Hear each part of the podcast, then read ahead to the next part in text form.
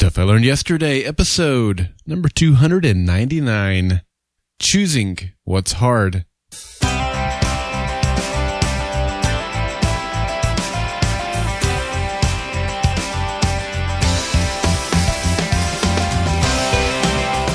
Welcome to Stuff I Learned Yesterday. My name is Daryl Darnell. My son and I successfully replaced the radiator in my car over the weekend and I believe that if you aren't learning, you aren't living. In today's episode of Stuff I Learned Yesterday, I share a lesson I learned from a recent visit to a museum. Well, howdy. Welcome. Happy Monday to you. I hope that you had a great weekend, and I hope that you are ready for a great week ahead. Hey, I know it's Monday and Monday gets a bad rap, but that's okay. Kick it in the face and have a great Monday. And here's today's fun fact. Did you know that there are around 880 species of birds in the United States and around 10,000 species of birds in the entire world? I think that's pretty interesting. You know what else I think is interesting? Hearing from you. And I want you to call in for this week's episode of the Friday Forum. And as I said in Friday's episode, I forgot about Father's again. I know it's terrible, but this weekend, even though Father's Day was yesterday, this weekend, this Friday is going to be our Father's Day Friday forum. So call in stuff that you learned from your dad, and you can do that by calling 304-837-2278 or head over to goldenspiralmedia.com slash feedback. And another angle you can take is to call in stuff that you have learned by being a dad. So let's pay tribute to dads, even though it's late uh, this Friday for the Friday Forum. Now, here's what I learned yesterday. Last Wednesday, my family visited the Sam Noble Museum of Natural History in Norman, Oklahoma. Now, Kari and I were looking forward to the visit, but the kids were not. Visiting museums is not exactly how they envisioned spending their summer vacation. We tried to get them excited by telling them that the museum had dinosaur skeletons and reminding them about other fun museums that they had visited, but they weren't buying it. It was still a museum and not nearly as exciting as visiting a water park or going to see a movie. So, despite their objections, we went to the museum.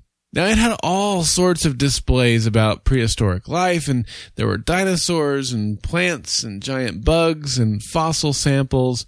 And There was also a large section telling the history of the Native Americans that have lived in this area for thousands of years.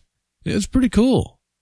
Before we decided to visit the museum, I checked out their website, and the website informed me that the museum had a temporary exhibit called Audubon and the Art of Birds that told the story of John James Audubon and featured some of his work.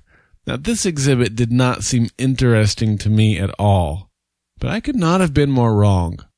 Because of its location within the museum, the Audubon exhibit was the last thing we saw that day. I found the story of John James Audubon to be fascinating and his work to be even more captivating. John James Audubon was born April 26, 1785, in what is now known as Haiti. His mother died when he was less than a year old, and he grew up in France. To avoid being conscripted into Napoleon's army, his dad shipped him off to the United States when he was 18 years old. And once he was there, his story took a very interesting turn. His father had purchased a home and some land just outside of Philadelphia. He eventually met a woman named Lucy and they married. And immediately after getting married, they boarded a steamboat and headed west to Louisville, Kentucky. Now they had a good life in Louisville. He ran two different general stores and provided a very comfortable living for their family. They had four children altogether, two boys and two girls. Their daughter Lucy died at the age of two, and their daughter Rose died at nine months old. Now, even though John was providing very nicely for his family with his stores, his passion was elsewhere. His passion was with birds. His passion for birds had begun when he was much younger. He would spend hours walking through the French countryside, observing and killing birds. He took care to kill the birds in a way that would cause the least amount of damage to them so that he could observe them more closely and draw them. His drawings at first were stiff and lifeless. Now, after some time in Louisville, he had to follow his passion. And with his wife's approval, he headed out to explore the American frontier. His goal was to observe and draw every single bird in America. He wrote to her often and shared details of his journey. And when he finally returned, he had a body of work that was unlike anything ever seen. Not only that, in the process, he had discovered 25 new bird species and 12 new subspecies. So he took his drawings to Philadelphia to get them published, but no one there was interested. Now, by this time, his money was nearly gone. As a last resort, he boarded a ship to England to find a buyer. Now, the response in England was vastly different than that in Philadelphia. His work was praised almost instantly.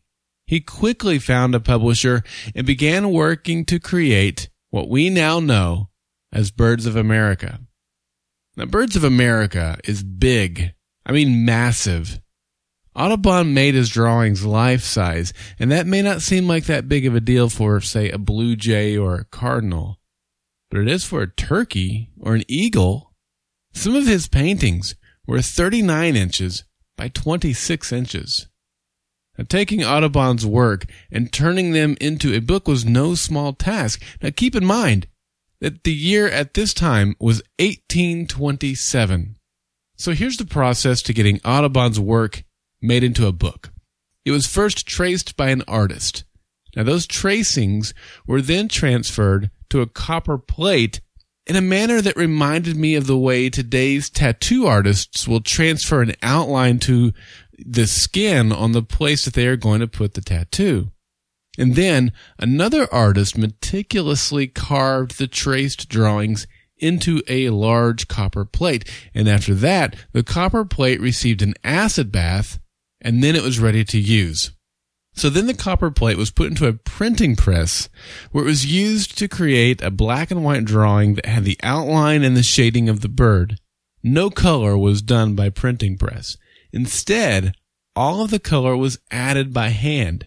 40 to 50 artists worked tirelessly to apply color to each of Audubon's drawings. Each artist had a spectrum of colors that they were responsible for, say greens or blues or reds, and they would take the printed drawings and they would color in their specific colors and then pass it off to the next person where they would then add their colors and then pass it off to the next person and down the line until they were done. In total, there were 435 plates or pages of the book.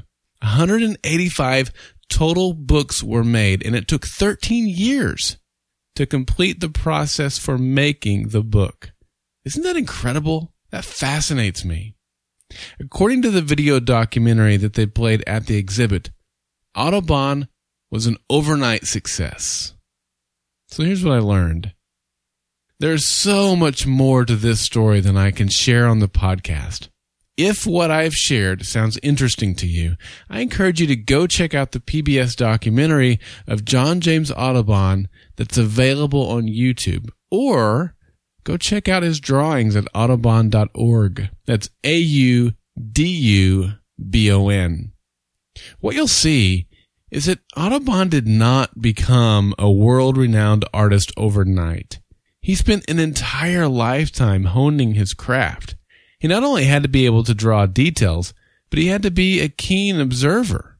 He had to invent a way of posing the birds so that they could appear alive in his drawings. Audubon had to become a master of pencil, ink, pastels, chalk, graphite, and watercolor to create his masterpieces. And while his originals were stunning, they then had to be recreated for the world and that process took a team of over 50 people. I know what the documentary meant when it said that Audubon was an overnight success, but the truth is, he was far from it. It took him a lifetime to achieve his dream and the success that he was hoping for. He was 53 years old when Birds of America was finally completed. So I learned to keep following my passion. True passion will fuel itself. Another thing I found interesting was that Audubon would get up at 3 a.m., head to the field, gather specimens, and spend the afternoon drawing them. He would then head back out to the field, make more observations, and then draw late into the night. His passion fueled him. I learned that no one achieves success alone. If you look at anyone who has achieved success, you'll see a support team around them. Not only did Audubon rely on other world class artists, he relied on the support of his wife, Lucy. And lastly, I'm reminded that it's short sighted to look at another person's success and see it as easy or quick. One observer could look at the fact that Audubon arrived in London and instantly sold his work as an indicator that his success was easy and quick. Obviously, that would be an incredibly short sighted conclusion. Success is almost never quick, and certainly almost never easy. But I think JFK said it best in his moon speech when he said, We choose to go to the moon in this decade and do the other things not because they are easy, but because they are hard, because that goal will serve to organize and measure the best of our energies and skills, because that challenge is one that we are willing to accept, one we are unwilling to postpone, and one which we intend to win. So keep pushing yourself, keep at your goals, keep honing your craft, keep looking for someone to believe in you, and don't give up. It's never easy, it's never quick, but it's worth it. I'm Daryl Darnell, and this has been Stuff I Learned Yesterday. Follow Golden Spiral Media on Twitter at GSM Podcasts and Facebook.com slash Golden Spiral Media. To subscribe to Stuff I Learned Yesterday, visit goldenspiralmedia.com slash subscribe. If you've enjoyed this episode of Stuff I Learned Yesterday, I would be grateful if you'd leave a review in iTunes by going to goldenspiralmedia.com slash iTunes.